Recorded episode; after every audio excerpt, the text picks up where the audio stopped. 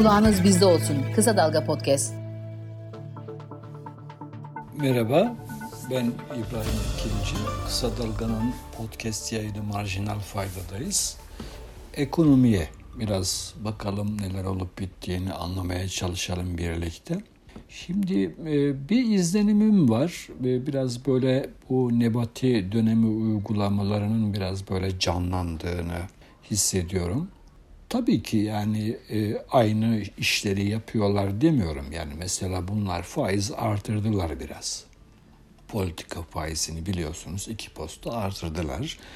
Biraz rezerv biriktirmeye çalışıyorlar. Ama mesela yine eski Nebati Albayrak döneminde olduğu gibi yine rezerv satarak kuru tutmada var. Yani biraz daha yumuşak bir tarzda yani mesela biraz, e, kuru biraz bıraktılar. Ne, ne, ne oldu? 20'den 26'ya geldi ama yine tutmaya başladılar. Yine korkmaya başladılar ve tabii yine rezerv satışıyla e, tutuyorlar. Dolayısıyla biraz böyle eski uygulamaların devam ettiğini söylerken biraz daha yumuşamış halleriyle devam ettiğini izliyorum yani. Mesela bu iş mevduat faizlerini bastırmak, aşağı çekmek, şirketlere ucuz kredi vermek filan gibi bu adet mesela Nebati döneminin aslında en karakteristik işiydi bu. Devam ediyor. Mesela işte son e, aylarda görüyoruz. Yani 40'ı aşmış, yüzde 40'ı aşmış mevduat faizleri geldi 30'un 30'un altına geriledi. Yani biraz sonra biraz rakamları da veririm.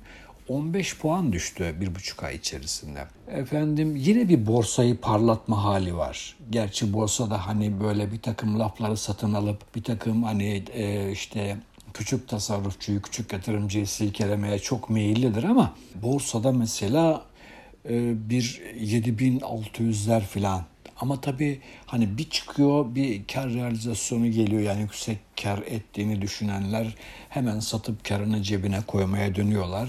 Yabancı borsada alıyor, satıyor filan. Böyle e, bazı alımların yani yabancı satışı olduğu zamanlardaki bazı alımların biraz varlık fonu destekli alımlar olduğu da düşündü. Yani yabancı satarken bir yandan alarak efendim onu karşılamak ve borsada sert düşüşü önlemek gibi işler. Yani bu şaibeleri hatırlayacaksınız. Bunlar da Nebati döneminde çok vardı. Ee, biraz onu çalıştırıyor derken onu kastediyorum. Mesela bu altın yasakları. Şimdi bu yeni yönetim e, Nebati dönemindeki bu böyle absürt bir takım makro ihtiyati tedbir denen hani yüzlerce neredeyse her gün yenileri çıkan bankalara, şirketlere yağan talimatlar, şunlar bunlar vardı. Hani bunlar kalkacak.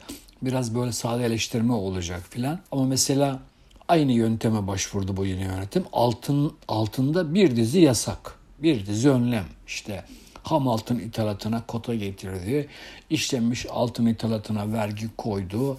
İşte gramajını yani en küçük e, birim basılacak en küçük birimi yarım gramdan bir grama çıkardı filan. Ya biraz böyle dediğim gibi yatırım ortamını bir bütün olarak tasarlamak yerine yine böyle nebati dönemi uygulamalarının efendim e, biraz daha yumuşak biçimlerde ama devam ettiğini izliyoruz. Yani birinci olgu bu. Bu tabii yani şeyi de e, düşündürüyor. Yani acaba hani bu ekonominin sorunlarını böyle bir sert bir neşter hani böyle bir inandırıcı bir programla müdahale falan olmuyor. Mesela son ekonomi bakanı Şimşek diyor ki işte 3 yıl sonra bugünkünden daha iyi bir noktada oluruz. Bugün zaten çok kötü bir noktadayız. Yani biraz daha iyi demek bir şey değil. Yani bir vaat olmuyor. Yani 3 yıl sonra sıkıntılarımız bitecek demiyor yani. Bugünkünden biraz daha iyi bir noktada. Ben aslında anlıyorum bakanı. Yani 300 zaten yani iyi bir program da olsa ancak 3 yıla çıkar bu memleket biraz sıkıntılardan yani. Bence o açıdan doğru. Çünkü her şeyi kötü etmiş durumdalar. Yani bütçe tarafına bakın, borç tarafına bakın, döviz tarafına bakın, rezervlere bakın, enflasyona bakın. Maaşlar hep birbirine girmiş, fiyatlar birbirine girmiş, enflasyon birbirine girmiş. Yani bir düzgün işleyen bir şey yok. Her her şey karma karışık olmuş durumda. Dolayısıyla hani hakikaten kolay bir iş değil eğer gerçekten sağlam bir program olsaydı bakan haklı olurdu yani 3 yıl sonra. Bir kere hani bu program şimdi bir hazırlık var Eylül başında açıklanacak deniyor ama bilemiyoruz tabii o programdan ne gelecek. Yani ne göreceğiz bilmiyoruz. Fakat ben yani Erdoğan'ın hani Erdoğan e, hükümetin başında yani Erdoğan olduğu sürece hiçbir programın geçerli olduğunu da düşünmüyorum. Onun hangi saatte siyaseten işine ne geleceği önemli. O zaman programmış, kurulmuş, bakanmış, başkanmış filan bunları dinlemiyor ki. Yani kaldırıp atabiliyor. Dolayısıyla bir kere Türkiye'nin hani yani Türkiye'nin sorunlarını siyasette, ekonomide çözmek için bir kere hani bir kere başka bir yola girmesi gerekiyor önce. Yani başka bir yola gitmesi gerekiyor. Siyasetini de düzeltmesi, demokrasisini, parlamentosunu, meclisini, kuvvetler ayrılığını filan, hukuku, demokrasiyi filan yani dönmesi lazım. E oradan tersi gidiyor, ekonomide de tersi gidiyor. Yani dolayısıyla hani burada ben doğrusu yeni ekonomi kadrosunun çok şansı olduğunu da düşünmüyorum. Yani belki bu yerel seçimlere kadar filan bir tahammül eder yani Erdoğan bunları. Sonra yani şimdiye kadar birçok defa yaptığı gibi üstelik de sert eleştirilerle filan gönderebilir yani. E, bu o açıdan hani bir programın bir yani Eylül başında açıklandığında göreceğiz ama ben ben bu kadroyla, bu anlayışla, bu hükümetle Türkiye'nin krizden çıkabileceği kanaatinde değilim.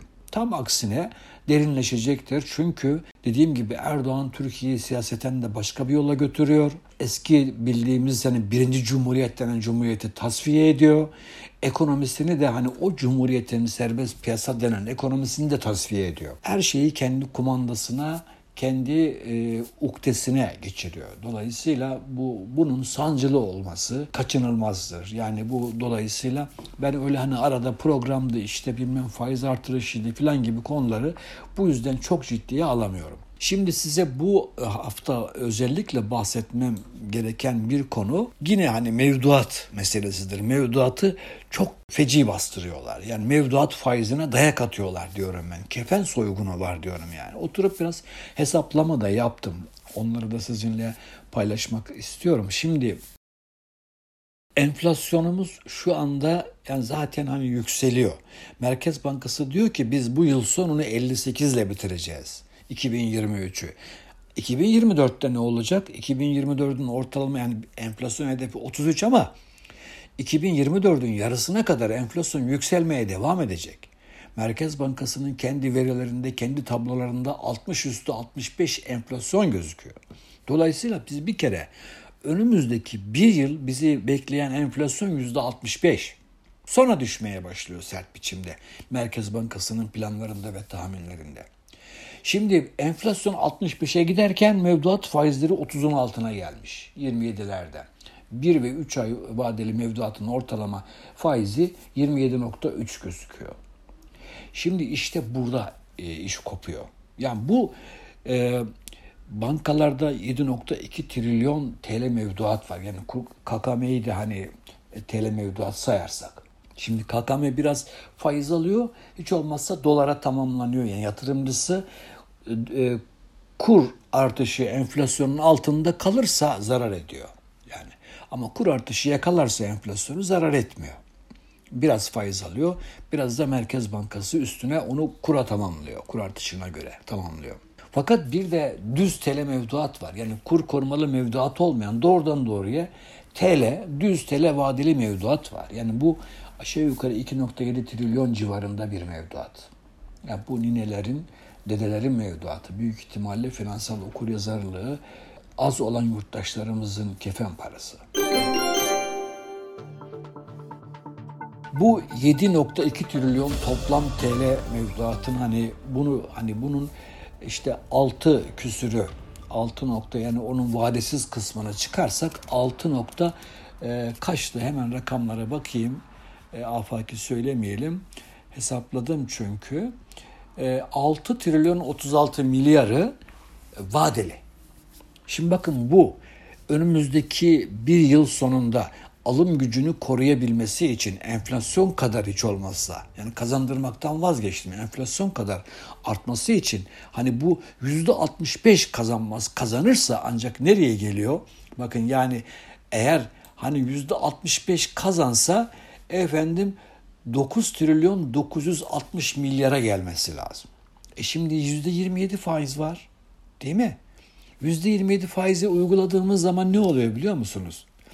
aşağı yukarı 7.6 trilyon liraya geliyor ve 2 trilyon 294 milyarlık kayıp oluşuyor.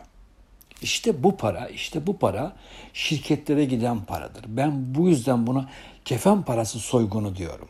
Çünkü neden diyorum biliyor musunuz? Bu vadeli TL mevduat şirketlerin olma ihtimali çok zayıf. Çünkü şirketler yatırım yapmayı biliyorlar. Yani onların vadeli TL mevduatı muhtemelen kur korumalı mevduattadır. Resmi kuruluşların da öyle. Yani resmi kuruluş parasını en iyi şekilde e, değerlendirme, nemalandırma yükümlülüğü var. Onların parası da büyük ihtimalle hani kur korumalı mevduattadır. Şimdi bu e, vadeli düz tele mevduat gerçek kişilerin mevduatı. Dolayısıyla hani bu hakikaten altına yatırım yapamayan, dolara yatırım yapamayan, borsaya gidemeyen, yani, e, ha, yani hazine kağıdı alamayan, daha doğrusu finansal okuryazarlığı düşük. Hani biraz böyle da daha çok böyle parasını kamu bankalarına götürüp hani Ziraati Halk Bankası'na yatırıp kendini güvende hisseden biraz eski kuşak insanlarımızın tasarruf tercihi bu. Dolayısıyla buradaki kaybın yükü onların omuzunda. Yani onların parasından çok ciddi bir şekilde şirketlere kaynak aktarılıyor. Neden diyorum kaynak aktarılıyor? Çünkü şirketlere de %30'un altında enflasyon %65'e giderken %30 30'un altında e, faizlerle kredi veriliyor. Nereden veriliyor? İşte bu paralardan veriliyor. Bu paralar 27'den, 26'dan mesela KKM'de faizler aslında %19-20 civarında bankalar. Bankalar iyice kamuya yıkılmış durumdalar. Dolayısıyla diyeceğim bu kaynak ucuz buradan alıyorlar ve efendim şirketlere verebiliyorlar. Peki e, mevduata neden bu kadar düşük faiz verebiliyorlar derseniz hani bu metazori bir şey değil. Çünkü bankaların likitte bolluğu diyorlar yani TL'si var yani. Benim senin e, efendim 3 e, kuruş mevduatına çok da ihtiyacı yok. Yani verirsem ver vermezsem verme diyebiliyor. Ne yapacak vatandaş? Çaresiz götürüp parasını yatırıyor. Dolayısıyla hani hakikaten burada çok büyük bir sıkıntı olduğunu e, düşünüyorum. Bunun e, yazısını da yazdım. Yani siz bunu dinlerken aynı zamanda yazısını da ben e, kısa dalga için paylaştım. Orada hesaplamanın ayrıntısını da görebilirsiniz. Okumanızı tavsiye ederim. E, tartışabiliriz bunu. Ben hani böyle düşünüyorum.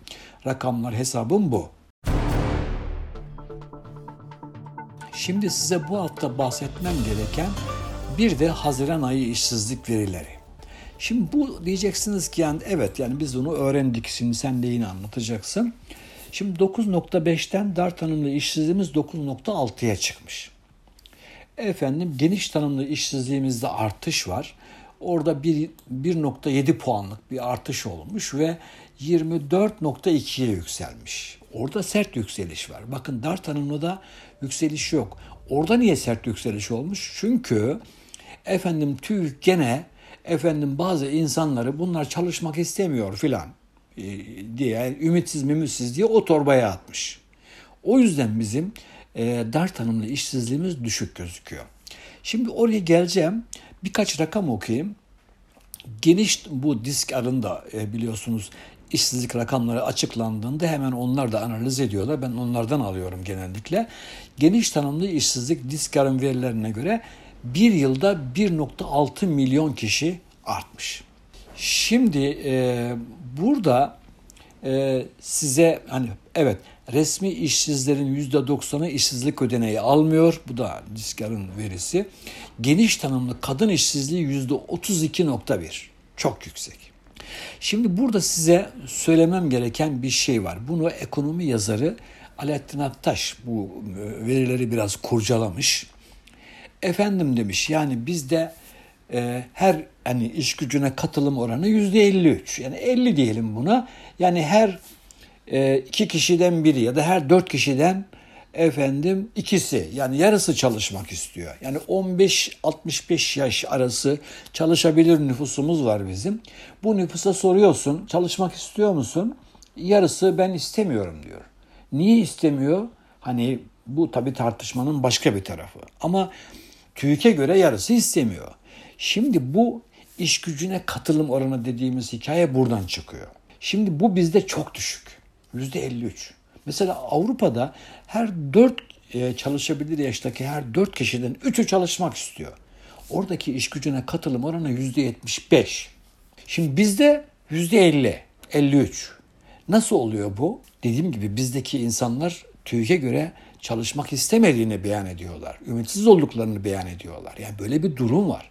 Şimdi Alaaddin Aktaş demiş ki, yazmış ki eğer bizde de iş gücüne katılım oranı Avrupa Birliği'ndeki gibi olsaydı, yani her dört kişiden üçümüz çalışmak isteseydi, işsizlik oranımız kaç olurdu biliyor musunuz?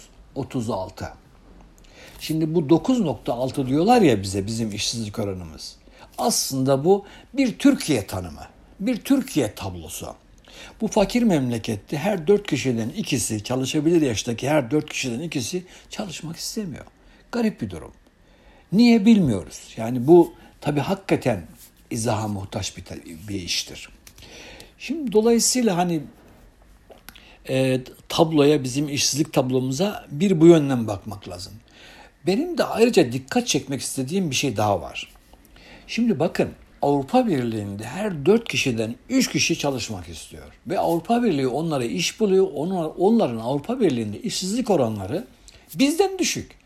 Yani hem daha çok insanın çalışmak istiyor ve demek ki daha çok insanla iş bulabildiği için işsizlik oranları bizden düşük.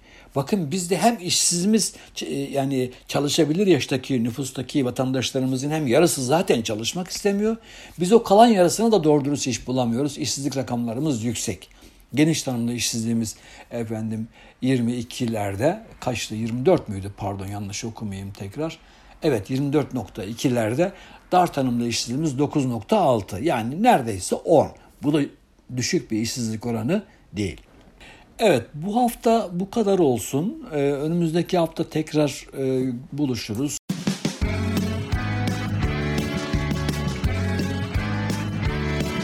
Kulağınız bizde olsun. Kısa Dalga Podcast.